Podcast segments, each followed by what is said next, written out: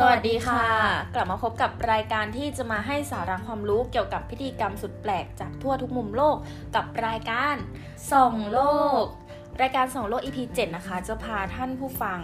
ไปฟังพิธีกรรมสุดแปลกจากชนเผ่าแชมบลิในปาปัวนิวกินี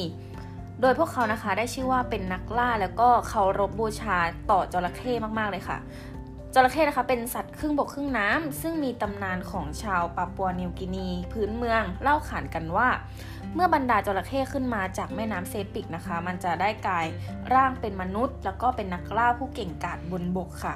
เพื่อแสดงความเคารพต่อสัตว์ซึ่งเป็นบรรพบุรุษของมนุษย์นะคะเมื่อชายชาวเผ่าแชมบลิก้าวเข้าสู่ความเป็นผู้ใหญ่ก็จะมีพิธีกรรมกรีดเนื้อตัวเองให้เป็นริ้วๆจนเกิดรอยแผลเป็นขรุขระคล้ายกับหนังจระเข้ค่ะชาวเผ่าแชมบลิอาศัยอยู่ห่างจากกรุงพอสมอตบีเมืองหลวงของปาปัวนิวกินีนะคะออกไปทางตะวันตกเฉียงเหนือราวเจ็ดร้อยยี่สิบเอ็ดกิโลเมตรค่ะมีการกระจายอยู่ในหมู่บ้านนะคะ สองถึงสาม แห่งตามแนวทะเลสาบแชมบลิและแม่น้ำเซปิกค่ะจะมีพิธีกรรมกรีดเนื้อซึ่งจะกระทำเฉพาะผู้ชายเมื่อถึงเวลาเหมาะสมแก่การแสดงความเคารพต่อจระเข้นักล่าเด็กชายในวัยสิบเอ็ดปีไปจนถึงชายหนุ่มวัยสามสิบปีจะไปรวมตัวกันที่ซุ้มศักดิ์สิทธิ์เพื่อประกอบพิธีกรรมค่ะค่ะโดยผิวหนังของพวกเขานะคะถูกกรีดลึกเป็นแนวยาวราวสองเซนติเมตรทั่วทั้งร่างกายค่ะโดยสามารถบรรเทาความเจ็บปวดได้เพียงการเคี้ยวใบไม้ซึ่งมีสรรพคุณในการรักษาแผลเท่านั้น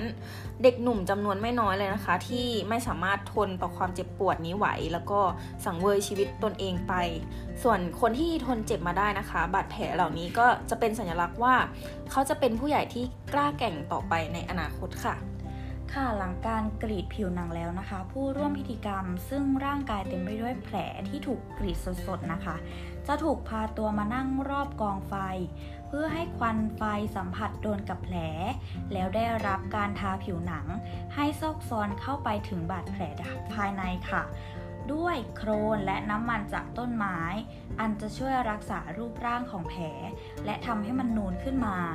เมื่อพิธีกรรมที่แสนยาวนานและเจ็บปวดสิ้นสุดลงทั้งเด็กหนุ่มและชายผู้เหลือรอดจะแต่งตัวสวยงามพร้อมเครื่องประดับศีรษะเข้าร่วมงานเพื่อฉลองความสำเร็จในการแสดงความเคารพและอุทิศตัวต่อบรรพบุรุษนักล่าของตนค่ะ